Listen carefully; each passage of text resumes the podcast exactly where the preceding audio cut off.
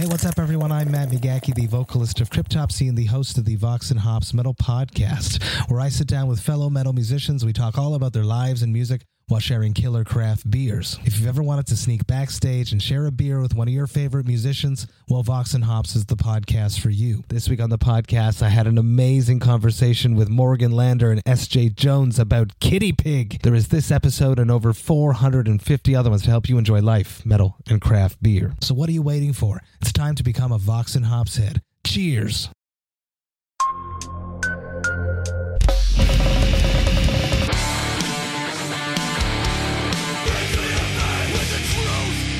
Welcome to the Punk Rock MBA podcast. What's up, everybody? I am Finn McKenty. This is the Punk Rock MBA podcast. Today's guest is Kevin Jordan from This Wild Life. If you have not heard of This Wild Life, the way that they describe it, I think is pretty great. Calls it the hot topic Mumford and Sons, which is pretty accurate. They're an acoustic duo that plays music that is not unlike Mumford and Sons, but they are part of the kind of war Tour sort of scene. I think the music is pretty great, but the reason that I wanted to have them on the show is because they're just very smart about how they approach the band as a business. And that is what we talk about on this show.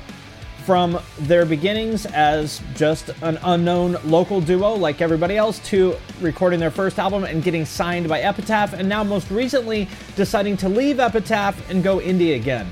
So we talk about why they did all those things and how they did them, as well as a bunch of nitty gritty stuff like merch, and saving money on tours and all that kind of stuff. You know, I like to get into the nitty gritty details and we talk about all that stuff. Great conversation. As always, super happy to have him on the show. If you enjoy this one, there's a few things that you can do to help us out. Number one, you can share the show on social media, whether that is Instagram or Facebook or Twitter or TikTok or Friendster or Orcut. We don't care. We appreciate all of it. Tag me, tag the guest, tag Deanna. The platforms don't really do a lot to help us spread the word about the show, so we really rely on you guys for that. Thank you very much to everyone who's been sharing it.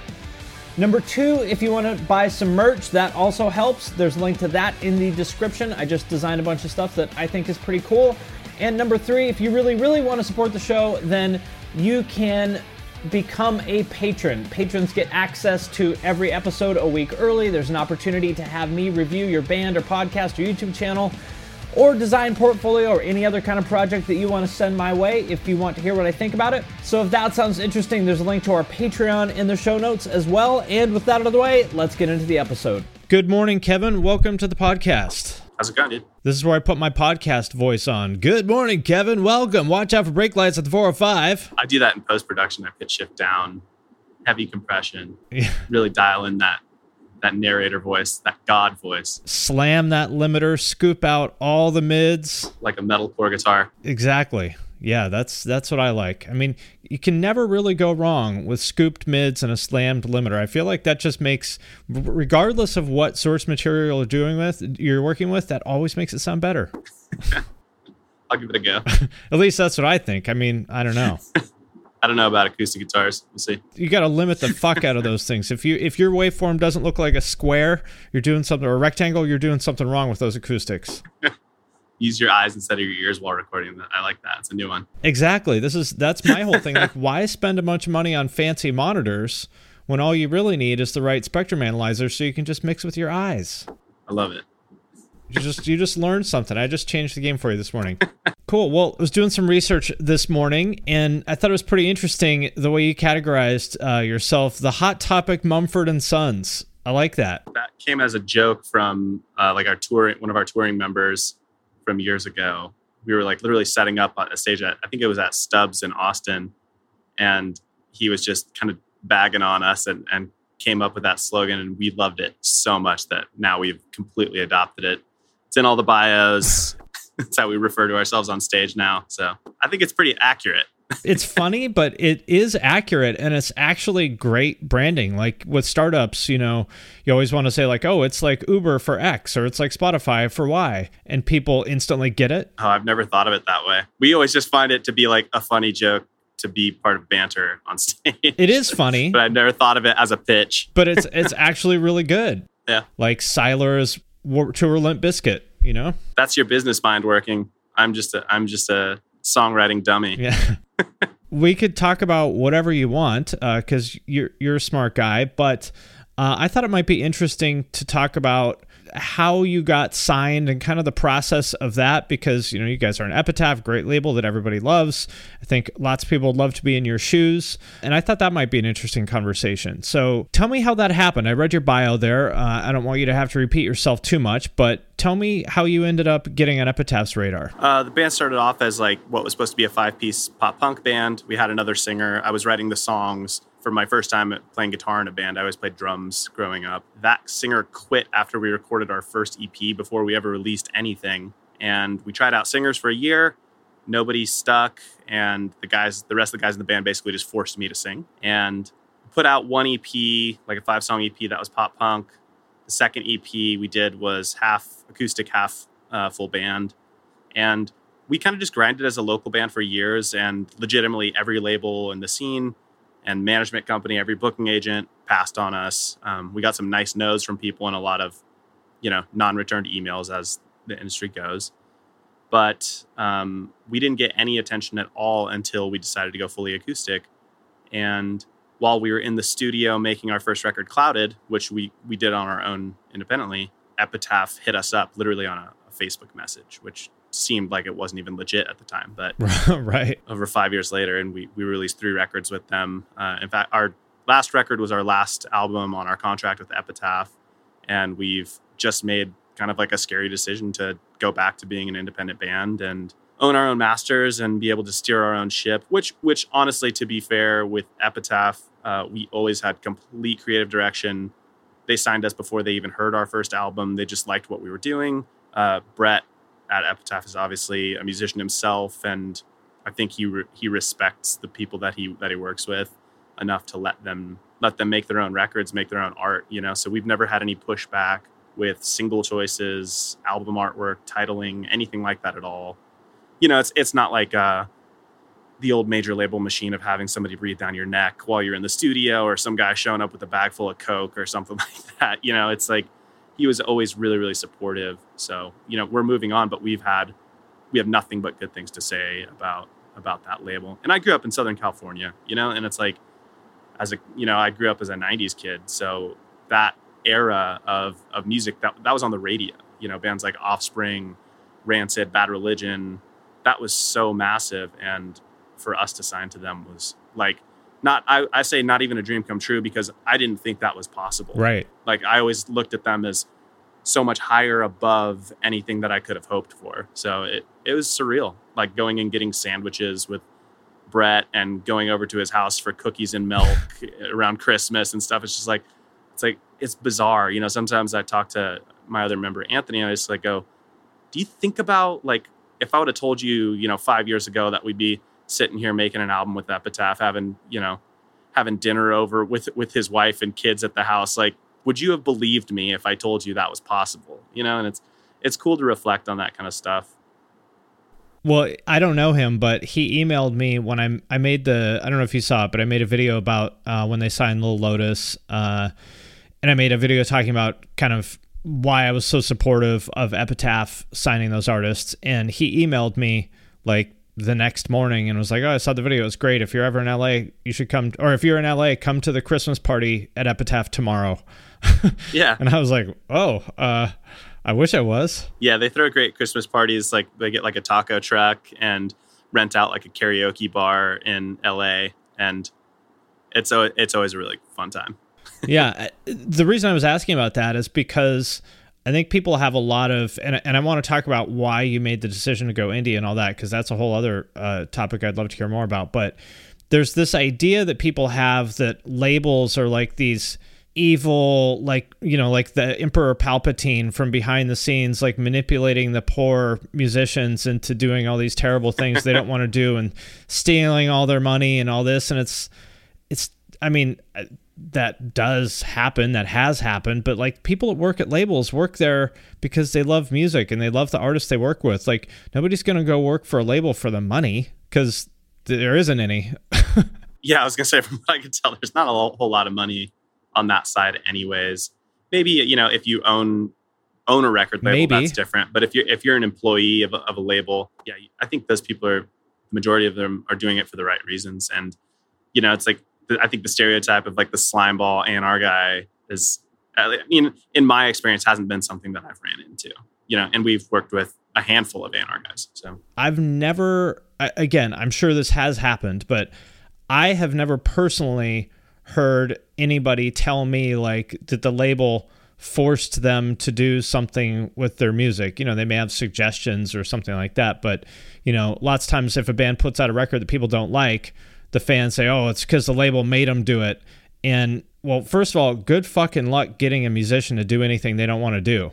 Like it's right. just not going to fucking happen. Now, in my experience, the the musicians are always the ones that like people always think like, "Oh, they signed to this label and they went all commercial and watered down their music and stuff." In my experience, from every conversation I've had with other bands, is it's always their decision to do it.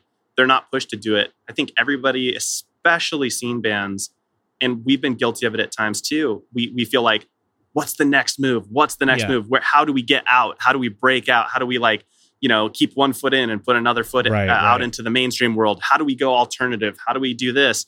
Uh, you know, for metalcore bands, how do we go butt rock? How do we get on active rock festivals and active rock radio? And you know, I, I always just say like, I don't see a lot of examples of that working. You know, and and, and there's always going to be the exception to the rule. Sure you're always going to have some breakout band that is able to cross over. But I think everybody points to them and try to imitate it, but there's no formula for that stuff. And, and it's such a crapshoot, you know, because our band is kind of interesting in the way that like our music is essentially kind of mom rock. Yeah. But we exist in this in this more like warp tour world or what used to be a warp tour world. Yeah. But you know, we we've thought at times like, well, why don't we have a shot at having, you know, an acoustic song at AC radio? Why don't why don't we have a shot at this or that? And it's it's never been because the label has been pushing us to say, hey, we really need a song that sounds yeah. like uh, you know, perfect by Ed Sheeran from you guys. You know, it's like that's never in in an independent record label scene, that's just not happening. It's not how it works. Well, that said, it is interesting to me I mean, you called it mom rock. I like, I mean, you you have a very clear like sense of who you are and what the band sounds like. You know, you, you're self-deprecating, but by the same token, you obviously take your music very seriously and you put a lot of love and care into it. How is the reaction to? I mean, everyone I've ever heard likes your music, but is there ever a time where people in the Warped Tour world are kind of like, "What are you doing here?" No, I think I think for the most part, it's like we wouldn't exist in that world. Like, I guess legitimately, probably if we didn't have tattoos, you know, it's like we probably wouldn't exist in this world. Maybe we would be opening up for Ryan Cabrera tours in 2020 or something like that. But uh, everybo's always been super open to us, and you know, we've we've done tours where you know we've played right before Beartooth. We've done tours where we played right before Turnstile, uh, and it's it's never been a problem, you know. And it's like you know, we did a a tour with New Found Glory years ago that was Turnover, Us, Turnstile, and New Found Glory, and it was like such a mixed bill. Yeah, and I always, as a, as a kid growing up, I always found that really refreshing when I went to shows. I remember a tour that was like Emery, Gatsby's American Dream, Gym Class Heroes, and As Cities Burn. I was like, what the hell is going yeah. on here? Like, feels like you're walking into different clubs throughout the night. But I always found it refreshing. So I think in general, a lot of bands like bringing out a band like us a, because it's really simple to bring out two dudes that aren't going to take up a bunch of room or a bunch of the catering budget. And B, because, you know, it just brings variety to a show. And I think a lot of bands think about not only ticket sales, but they think about like, how do we deliver a cool, unique experience right. to our fans? And as a support band for us, that's, uh, for the most part, been a benefit to us. There's an interesting thing there, which is like that I think a lot of artists, musicians, but you know, artists of any kind think that by playing it safe and doing the thing that everyone else is doing, that's what's going to get them traction. Well, let's let's just do the proven thing that we know works. We'll just copy that thing everyone else is doing, play it safe. We don't want to rock the boat, but actually doing something radically different is the thing that is going to get you traction. Yeah, it's I mean, we, we've always like maintained the idea of it's better to stand out than to fall in line. So if we were to go out there and just do nothing but acoustic tours, we wouldn't right. stand out at all. Right. You know, and it's so it's like when you see a band come on stage at a pop punk show or a screamo show that is like, what? Hold on. there's only two of them. Like they're not just setting up; they're playing already. You Yeah. know, and people are, are kind of caught off guard. And for us in the in like the live show experience, it's it's been really beneficial. You know, and I always kind of describe it like usually when you go see a live band in a club, the sound is so shitty that you can't understand a single word the singer is saying. It's kind of just like, do you like the vibe of it? If you do, check out the record because there's no way you're going to walk away knowing really what happened after a live set. But with us, there's so little going on that we're able to communicate our songs in a way that other bands don't have the opportunity to live. So it's it's been beneficial. You do have uh, some instrumentation in your arrangements that you're not going to be able to do with two people live. Uh, and I know, like in your bio, you you emphasized that you only wanted to do uh, instruments that you know you could physically play. What do you do with those arrangements live? Do you not play those songs? Do you use backing tracks? What do you do? a combination. So it's you know we've always played to to backing tracks. Actually, before we did it before our first Warp tour, we started playing with a backing track of just bass to fill out our choruses. Uh, which in retrospect was a really great decision because when Attila's playing the next stage over from you and you're just playing acoustic guitars, like you can't cover up their sound with the sound that you're making.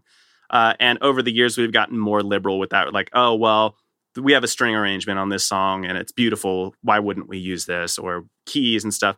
And so now we've gotten to the point where we're like, we're not scared to to use a backing track live, you know. And it's like, I, I think at the early stages of the band, I was like ashamed of it, you know, for for certain things.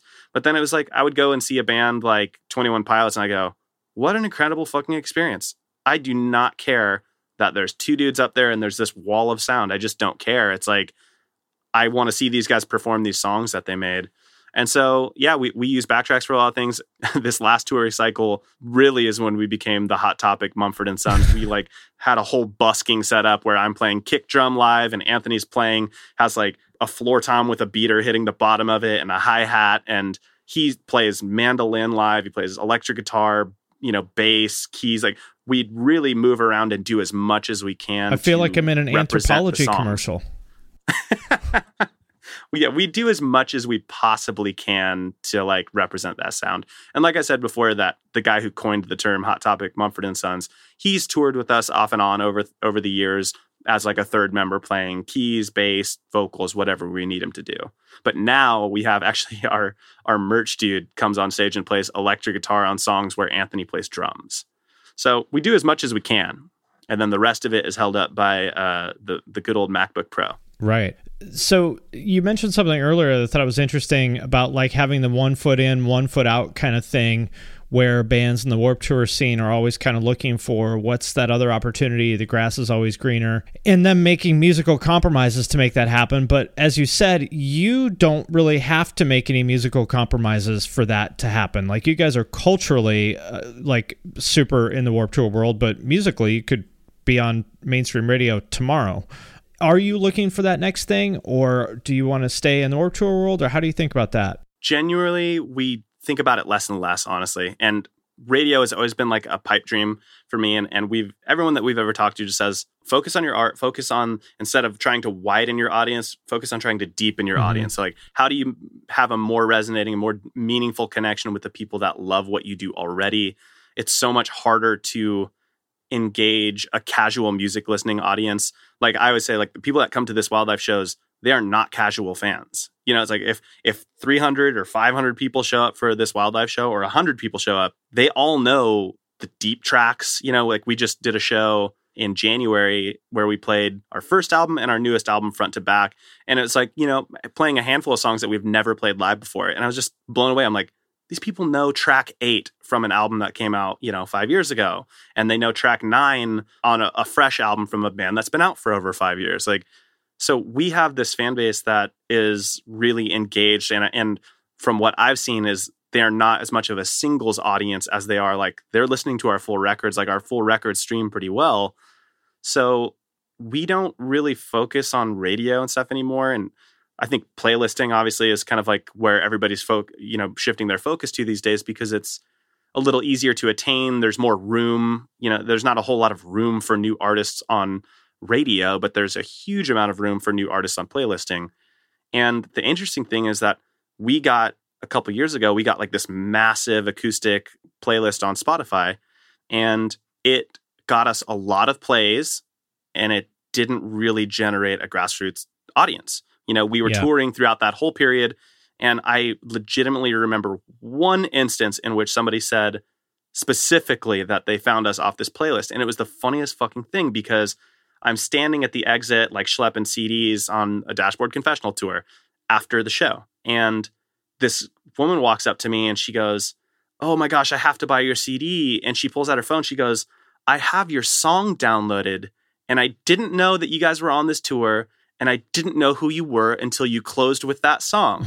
And I'm just, and, and I, and I like kind of cracked up. I'm like, so it works, but it doesn't work because this woman has listened to our song a hundred times Yeah. and had no fucking clue who we were, didn't follow us on social media to know we would even be on the tour, and then had clearly never even seen us because we're playing a whole set on stage. And she said, I didn't recognize you until the last song. Yeah. I'm not surprised though, because I mean, I listen to sometimes, you know, upbeat coffee shop vibes or whatever kind of playlist, and I like it. It's great, but I have no idea who any of those artists are. Or like, I don't know if you've seen that like joke tweet that goes around sometimes, you know, the scary thing about Chainsmokers is any two white guys could walk past you on the street and it could be them and you'd never know. I would know because I just went with my mom to a Chainsmokers concert last year. So I know who they are. Well, you might know, but the point is, I think that in your genre, more so than in, say, metalcore, there are those casual fans that might listen to a song a million times and have no idea who it's by and not care. Yeah, we talk about that a lot. How some of our stuff is like kind of mood music. You know, it's like I've heard "Explosion in the Sky" maybe a thousand hours in my life. I don't know who the fuck those guys are. Yeah. You know, if they, you know, they could be the Chainsmokers. You know, I would have no no clue. So there is an aspect of that to to softer music for sure. And I think early on, I was almost offended by that when people would say like, "Oh, I love to put on your music to fall asleep to." I'm like, "Our shit is that boring, really?" You know, like. but now I, I kind of I get it, you know, and and I utilize soft music for for relaxation and stuff too. So I, so I, I think it's really cool to like kind of serve that purpose in a way. And we've made records that are really full, but you know, like the new record that we're making right now is that we're really focusing on making the most beautiful acoustic songs that we can. We're trying to not go too crazy with arrangement. Uh, we're not you know layering in huge bass synths and stuff to try to make a really full sound we're kind of trying to draw the listener in have it be more intimate so i, I think we're, we're kind of leaning more into that these days than anything Yeah, that makes a lot of sense. Hey, you. Do you have any plans this year? Ha! How's that going? Did you get 2020? Well, welcome to a brand new podcast called 2020, where myself, Benny Goodman, and my good friends Corey Payson and Siobhan Cronin from the band Lost Symphony also got 2020. And since the world ended this year, we decided why not just check in with some of our friends in the music industry and see how everyone's doing. We're going to get a candid look at life on and off the stage, as well as the mindset of some of the most successful people in the entertainment industry. New episodes drop every Sunday and Wednesday at 9 p.m. Eastern. And you can listen at 2020-d.com, soundtalentmedia.com, or on your favorite podcast app. Ever wonder what a punch from Elton John feels like? Or how you'd cope with having turned down the chance to be in Nirvana? Or what signal Keith Richards gives when he wants you to get the hell out of his hotel room? Fans of Too Much Effing Perspective don't have to wonder because they've heard these exact stories and a jillion others on our podcast. I'm Alex Hoffman, former tour manager for Radiohead. And I'm musician and comedy writer Alan Keller. On the TMEP show, we get guests like Nancy Wilson from Heart, Jeremiah Fraites from the Lumineers, and Modern Family's Julie Bowen to tell us things they may have only shared with their therapist, clergy, or a TMZ stringer. So join us on Too Much Effing Perspective. That's E F F I N G Perspective, the only podcast you crank up to 11. But first, I want to thank DistroKid for sponsoring this episode of the podcast. If you're not familiar, DistroKid is a digital music distribution service that musicians use to put their music into online stores and streaming services. So, in plain language, if you have ever wondered how to get your music on iTunes, Spotify, Apple Music, YouTube Music, Amazon, Deezer, Tidal, and many, many more, there's like dozens and dozens of different streaming services. DistroKid is the way to do it. It is super easy. I have used it to put my music on Spotify. It took me maybe five minutes to like set it up and upload everything. It's legitimately awesome. I am sincerely a fan of this company and their product. And for those of you who have asked, you can also upload your music to TikTok with DistroKid. And if you want a chance to get featured on DistroKid's Spotify playlists, you can do that by submitting a song through Spotlight and getting your fans to vote for you. You can also use Hyperfollow to get more Spotify followers. You can promote your new release as well as Spotify Canvas. That's where there's the video in the background in the player, and when you share it on Instagram, it shares that video too to make your Spotify release pop. And Spotify Canvas is available to all DistroKid artists. Like I said, as you can probably tell from this, like I am sincerely a fan of DistroKid. DistroKid can do everything I just talked about and so much more. So be sure to sign up with my link, which is in the show notes for this episode, to get 7% off your first year. That link is in the show notes of this episode, or go to distrokid.com slash VIP slash the punk rock MBA. And thanks again to DistroKid for sponsoring this episode. One of the things you mentioned also was being a duo rather than a full band and how there's kind of some logistical and financial benefits to that. Can you kind of talk about that a little bit? Yeah, I, I mean, the the big obvious glaring one is obviously there's less money to be split between people. So financially, our band from an early stage was able to be full time, where a, a, lot of other bands wouldn't be able to be full time. They'd have to work jobs at home intermittently. But you know, it's it's ups and downs. So the downside of that is there's less people to delegate work to. So because of that, Anthony and I Wait, that implies that all members of a band do shit. You know better than that. I pride myself on being like the opposite of the the stereotypical singer who just like shows up with the SM57 in his back pocket to a show.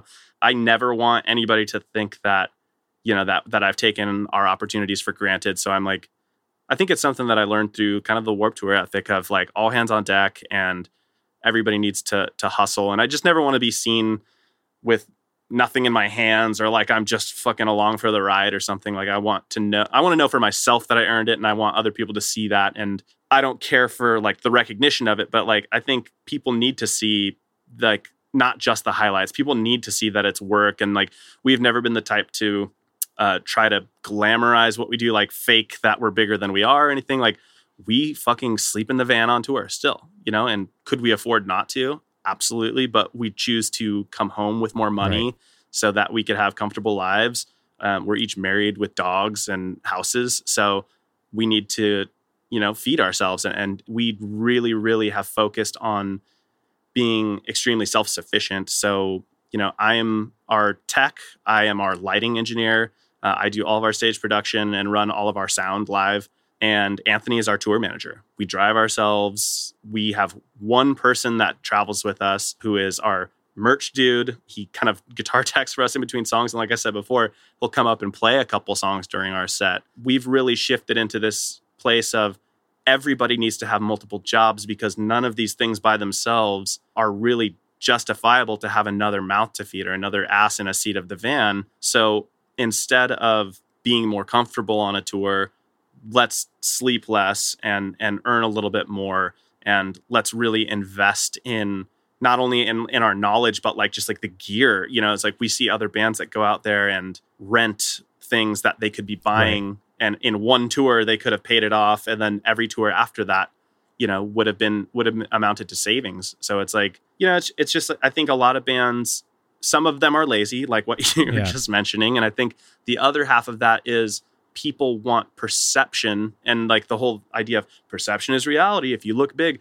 And and i get that too and, and i've always looked at it like there's some truth to that. There is but the perception of your stage performance is different than the perception of being on a bus or the perception of having a big crew which your fans don't fucking know about. You know if you have a 10 guy crew nobody knows. Here's the move. I'm going to tell you this. Anybody listening take notes just get your own empty road case and just haul that around everywhere so it looks like you're helping out but you're not It's like, oh yeah, I'll, you, like I'll. I'll be right back, guys. I just gotta uh, take this over there, and then just keep walking around with your empty road case until everyone's finished loading in. Is this how you snuck into shows when you were younger, or what? You just like invested in one road case instead of concert tickets? See, and it pays it pays back in just a few shows. It's not a bad bet. but in all seriousness, I, I, I really like the way you're talking about this because it's the same way that you think about like any small business, which is what a band is. Like if you're opening a, a mom and pop pizza shop, you don't hire somebody to clean the tables because it makes you look like a baller. You do it yourself because you don't you can't afford another person. Yeah. Do you know who Dave Weckl is by any chance, the jazz guy? Yes. So I remember reading uh, one of his solo albums years ago. He wrote a little like thing in the liner notes, like, "Well, you might notice a few changes about this album. One of which is that we no longer have a guitar player. Part of that is because it isn't part of the sound we envisioned, but a large part of that is also due to the economic realities of touring as a five piece." And I was like, dude, if Dave Weckl has to fire his fucking guitarist because he can't, I mean, Dave Weckl's a fucking legend. One of the most Drummer, right? Yeah, one of the most famous like jazz drummers of all time. And if Dave Weckl has to fire his guitarist because he can't afford it, that tells you something. Yeah. I don't know the ins and outs of the jazz industry. My place has been a, a little different than that, but The point being is like mouths to feed is really what it is. yeah, absolutely. And and I see bands now that like when they lose a member, they just go, "We aren't not replacing that member," you know, because they they start to see after years of being on the road, you know, like for instance, state champs, they just lost their guitarist, and they're like, "We're moving forward as a four piece." Periphery replaced Nolly with a MacBook. Yeah, and, it- and it's like less mouths to feed, but you know, less ways to split any of the profits. You know, I always look at it like with with our band. Let's say on if we get paid a hundred dollars for a show, which has happened in the past, you got fifteen percent away to your management, ten percent away to your booking agent, and five percent to your business management. So you have thirty percent right off the top. Right. So that hundred dollars turns into seventy. Split it between however many fucking members you have in your metalcore band or your two piece acoustic band, and then take thirty percent away. So I look at it, you know, it's like I'm really only making thirty dollars per every, you know, thirty percent of of what we make as, as a two piece band. Right. Turn that into a five piece band, and my God, it's like I, I look at it and I go, how do these dudes survive? And then you're paying taxes on that 30%. Yeah, it's nuts. it's not the best business venture. Like if, if you want to earn money, picking up a guitar is not the fucking way to do it. no, it's not. However, I am inspired by people like Johnny Frank or Shinigami and lots of these other people who make a full time living off of streaming. And, you know, they're not getting rich, but they are paying the bills off of streaming versus a lot of bands who complain about streaming. And there's a lot of reasons for that. One of which is that they've given up their publishing. The other is that they have five people to split it with. Yeah. And so when I look at kind of the model for the future, it looks a lot more like what you guys are doing, like two hardworking people who actually bust their ass and contribute value, as opposed to one or two people in a band that does everything and then three people that fucking sit around and don't do much other than maybe show up and play bass in the studio, or more likely the guitarist tells them to go home and plays their parts for them. That reminds me of the uh, the Vandals DVD where the the bass player finds out finds out that he's like, when I would leave the studio after tracking my parts, the guys would be like, "Oh, you mind leaving your bass so we can fuck around?" He's like, and I know that when I'd come back the next day, there was different parts recorded than what I had played. I mean, if you have Warren Fitzgerald in the band, you should just have him play your shit. yeah, let him do it. yeah.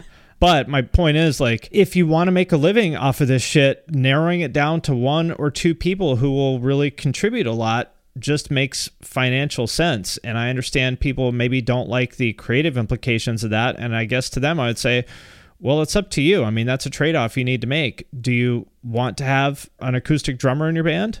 Or are you okay with programmed drums? Either one is fine, but you have to understand there's a trade off there between creatively what you want to do and another mouth to feed. Yeah, for sure. It's you know, I look at like bands like Beartooth where Caleb is the creative force of that band and then he brings in and these guys to create what his vision in the live experience and it's like there are benefits to that but like you know if it's done right like those guys are all very well taken care of they're all fucking super happy to be playing in that band and Caleb is not only a super talented dude but he's just a really sweet sweet person. Yep.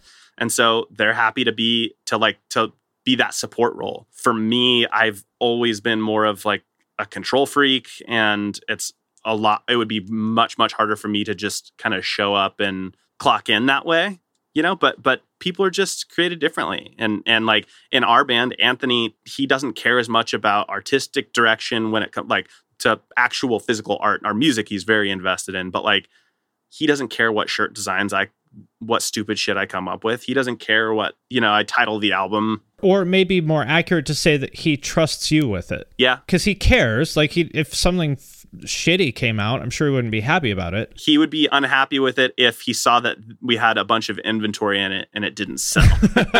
Right so he's trusting you with it. He's very business minded don't fuck up our merch designs. Yeah for sure. It's about the delegation and and finding you know it's like I am just not a great numbers dude. I, I am business minded to a degree, but I'm never ever going to get into the nitty gritty of analytics, of right. inventory. Any of that shit is just not going to be my thing. I'm not going to go over gas receipts and figure out ways to pinch pennies in that way. My thing is always, well, what kind of what kind of ways can we save? Like it's so much harder to just like increase your fan base, increase all of your income, but it, there are so many ways that you could cut down on costs, and that's always been my my place in in the businesses hey you know what? I really think that we should on this on this first headline tour we should come out straight away with production. Let me spend a thousand bucks on lights and figure out how to do this and ha- and so that we can have production in these small clubs where bands normally don't have it. And i go it's a thousand bucks i know right now that doesn't sound like a great idea but people are spending so much money every single tour doing this stuff. And we still own, you know, five years later, we've invested a lot more in production over the years, but we still own some of those lights that we bought on the very first tour. And some of them we've upgraded or they've broken or whatever. But we continue to utilize things that we bought for tours four years ago in, in today's shows. Hopefully, they're fully depreciated on your taxes. That's another one where I don't know shit about that. You can write off the depreciation of all that shit that you bought every year. Really early on, we took on a business manager, uh, even though you know a lot of bands that that are smaller don't even bother. But we just heard horror stories about bands that didn't pay taxes for years, and then you know three years later, after touring full time and having a big single out and and having all this income, that they just spent every dollar they had having fun and oh you know irs knocks on the door and you owe $250000 so now your next entire year and a half of of work is for fucking nothing. Yeah, fuck, know, just man. to get even. Dude, if anybody listening to this, do not fuck around with your taxes. Pay someone to do them for you. It is worth it. That person will save you more money than whatever you're paying them, and most importantly, you're going to be a lot less likely to end up in the fucking crosshairs of the IRS, which is not fucking fun. Yeah, they're they're good people that we talk with them on a weekly basis about bills that are coming in, everything. And, and like the cool part about it is that they, if we're owed money, we don't have to hunt people down. You know, and that happens a lot in the music industry where you're owed things. A lot of times we owe other people and they're hunting us down for merch debt or wh- whatever. But they go after these people and make sure that we're paid every last dollar. And and it's that that pays for itself to me. So, with all of that being said, I mean, you guys clearly understand the value of bringing together a team. You understand delegation and all that stuff. Why did you choose to go independent? And I don't want to say cut the label out because that sounds, you know, negative, and I don't mean it that way. But you've chosen to part ways with that part of your team. What was that all about? Like I said earlier, we had a three album deal with Epitaph, and our last record fulfilled that last record on the contract. And moving forward, they they sent us a re up offer, said, "Hey, do you want to do one more with us?" You know, and gave us the full budget of the last record. We've recouped all three of our records over the years, and we've performed well in, in their system. What does that mean for anybody who doesn't know? Recouping your label gives you a budget to make a record. Recouping just means that that album has been paid off. So that debt that you took on uh, for that record budget or advance or whatever, usually you get like a full budget. And if you don't spend all that money to make the record, you get the rest of it in cash. So we have paid off all of those those records through album sales and streaming. Which means then you start making royalties on them. Yeah, you do receive royalties like a small mechanical royalty for all records sold even prior to that record being paid off or recouped. But uh, yeah, after that, then you start actually seeing checks that are significant rather than you know the the classic like ASCAP twelve cent check or something like that. Yeah, it was just a decision where we said, well, we have performed well in their system, but what do we see that a label has done for us that we can't do on our own? And there, and there are bands that I think probably need that more than more than others. Mm-hmm. But we look at it and we said, well, our first record, we spent 10 grand on it, our own to make it. And it performed really well. It ended up sounding really good. We got a, a good guy to mix it. And our second record, we I think we tripled that budget. We spent like 30 grand on it. Our last record, we spent $100,000 on it. We went to. Dude, that is a monster budget these days. Yeah, we you know we went to a Grammy award winning producer, this guy named Ryan Hadlock. Okay, you're you're in Washington, so he's Yeah. up there. Do you know Bear Creek Studios? yeah, yeah, we live right by there actually. Yeah, so we just made our record there, uh, Petaluma, a couple years ago, and you know we went to him because he did like the Vance Joy record, he did the Lumineers record. We're like, let's go to an acoustic guy, Yeah. you know, and it's like we, and to be fair, we didn't even know who the fuck he was. We don't really listen to a whole lot of that stuff, but when we did, we were like, holy shit, listen to these records this guy's making. Like these, are, there's something special going on here. And we're like, we didn't think we'd be able to get him. And Epitaph helped us. And they said, yeah, we'll fork over the money to put you guys in there with somebody special like that. Let's do it. For comparison, there's like plenty of like bands on say Rise or Century Media or something doing records for 10 grand. So Yeah. to spend a hundred on an acoustic album is a crazy huge budget. Yeah. I mean, we went in there and we brought in, I think we ended up having like five different additional players on it, you know, horn players, keys, stand up bass, full strings, like the whole nine. You know, uh, we like, we really, really went deep with it. And it was scary for us because I have always heard horror stories of like the band that goes and records with Rick Rubin, but they're really just working with his, you know, his Yep. assistant and he never shows up and doesn't care. And so I thought, well, we're not a big band. This guy's, you know, fucking making Lumineers records. He's not going to give a shit about us. And I couldn't have been more wrong. He showed up every single day and was so focused. And like that dude just loves his job and he's really good at what he does. So we ended up having this great experience. The record turned out awesome.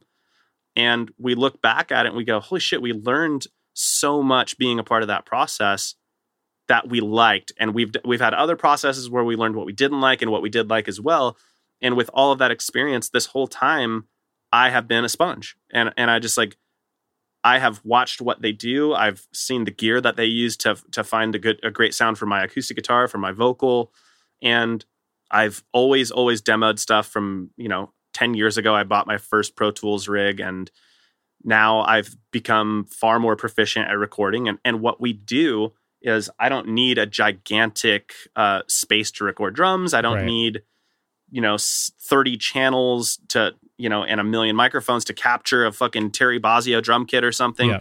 I can do what I need to do in a bedroom. And that was a big part of us saying, well, do we need to spend $100,000 on the next record for it to be a beautiful record that really speaks? And the answer was no. We just said, well, we didn't spend that much on the first record and we love that record. Yep. So we love the third record, but we spent 10 times as much on it legitimately. And that you know, and then more, more than that on the end of marketing it and creating music videos and all these things. So we just looked at do we need to take a budget from a label to make a record these days? And the answer is no. You know, we invested in our own gear to record at our homes. Anthony lives in Utah. I live here in Phoenix. And we just email song ideas Yeah. back and forth constantly. This is the model to me is like just 100% self-contained DIY thing. You outsource the parts you need to. For example, your business manager, you're not going to do your taxes yourself, but the creative part, you can do that all yourself, especially for your kind of music. There's no reason. I mean, I'm sure that Ryan Hadlock did an amazing job, but to your point, do you need to spend 100 grand? Probably not. And there's no reason why anybody in, you know, 2020 can't record their music at home to the level that it sounds as good as anything on any album that you've heard. There's absolutely no reason. You know, especially if you get Yeah, agreed. And we always just say fix it when you mix it. You know, it's like I know that the sounds that I'm going to get going into the computer capturing my acoustic guitar are not going to be as good as what Ryan Hadlock Sure. does with hundreds of thousand dollars of vintage gear and his ears and his knowledge and but what I know is that when we send our record off to be mixed that that guy's going to be able to fix some of the fuck ups that I did on the way in, you know, and it's like I, I'm really Well, only I was going to say the opposite. I was going to say practice so that it sounds good on the way in, but that works too. Well, yeah, that that's that's definitely part of it, you know, and and, and that's something that we've been really honing our skills on in, in this last year. Just in the demoing process alone is where we've just said, let's take this more seriously. Let's see how much better we can get at this, uh, at capturing what we do. And you know, it's like I'll be on FaceTime with Anthony, telling him like, "Oh, try this positioning with with your new condenser mic to Yeah. to capture your acoustic guitar, make it brighter, and this and that." And that all of that stuff is super important. And and I I see a lot of people uh, in the industry that when they are around people with knowledge that they don't they they just look at it like, "Oh, he's got it, he's got it," and they don't pay attention. Yeah. And that's what I talked about earlier. Being that sponge is that I am constantly in this industry surrounded by people that have been doing what they've done for decades, being around people that are super fucking talented. And I am just a curious motherfucker. I never stop asking questions. Uh, when we go, we produce our own music videos now. And we, through YouTube, if you have enough subscribers, you get access to what's called the YouTube space in LA or New York, where they have these huge sound studios and you have access to rent for free all of this insane fucking camera gear. Uh, you know, I'm like holding a shoulder cam with like $150,000 worth of shit on my shoulder. Right. I don't know what the fuck I'm doing. I'm just asking questions. Where's the record button? When I find somebody that works there that knows what they're doing, bro, I couldn't like attach the fucking the camera to the mount. I had to YouTube how to do it while I was at YouTube to figure out how to hook up a Sony Red Cam. But you did it. That's the important part. But we fucking did it, you know? And at the end of it, you look at the video, you go, holy shit, it looks like somebody knew kind of knew what they were fucking doing. We did it, you know? And it's like, Because you had the willingness to just jump in and go, I don't know what the fuck I'm doing, but here we go. I'm going to figure it out. that's the, the one thing is like i know This Wild Life isn't the greatest fucking band in the world but we have always been fearless when it comes to like taking on opportunities not being scared to get our hands dirty or to try things that other people haven't done uh, we're never too cool to go sell our own cds or be part of every little detail of the process like we really really try and understand our business as a whole and everything that we can do to take the load ourselves so that we can profit more off of it. And at the end of everything, like when I look back at like a live video of us playing, like I have so much more gratification knowing that like we did that our fucking selves and like like I'm sitting there watching lighting cues on the thing not even paying attention to what I was singing Mhm. because I'm so like invested in everything that we're doing and the gratification of all of that is just amplified because of how deep we've gotten into everything that we do. Well, that sounds like a great place to end it to me. I love that. Like, that is exactly the way that I think every creator should think about whatever it is that they do. Like, you just, you have to care about all of it and you have to put everything you've got into all of it and take ownership of it. That's the model. Like, you, everyone has the tools to do it. So, that is what I would suggest anybody takes away from this if you're listening. Any words of wisdom or stuff you want to plug or anything before I let you go? words of wisdom i'd say like like i said before be a sponge when you're around people that are talented and knowledgeable if they're willing to i mean don't be a complete pain in the ass but be as much of a pain in the ass as you can you know, in Yes. circumstances and uh, i guess this year yeah we're making our, our fourth full length record it's going to be coming out later this year and you know i hope people check it out Cool. Well, thanks again for doing this, and uh, definitely let me know next time you find yourselves in Seattle. cool thanks finn All right, my friends, that does it for this episode of the podcast. If you made it this far, thank you. Thank you for listening. We sincerely appreciate each and every one of you. If you want to help the show, there's a couple things that you can do. First of all, share it on social media. If you share it, tag us, tag Finn McKenty, that's me, and tag Deanna Chapman, that's a producer. Second thing you can do, if you really, really, really love us and really want to support us, you can support us on Patreon. There's a link to that in the show notes. You can leave a review on Apple Podcasts or wherever else you're listening to this, or you can do none of that. And you can just sit at home thinking about how awesome this podcast is. That works too. Again, thank you very much to each and every one of you for listening. We sincerely appreciate it, and we'll see you next time. Hey, this is Steve Choi, host of the Musicians Guild podcast, part of the Sound Talent Media Podcast Network. Within the four walls of the Musicians Guild, we'll be discussing the habits, idiosyncrasies, experiences, and general psychology of my friends and peers, all involved with music in various capacities. Listen and subscribe at soundtalentmedia.com. Hey, what's up? My name's Lurk, and I'm the host of Lambgoat's Van Flip podcast. Every week, I have in depth conversations with bands from all over the scene, big and small. We also like to keep our finger on the pulse and showcase up and coming bands on the show as well. So come check out Lambgoat's Van Flip podcast.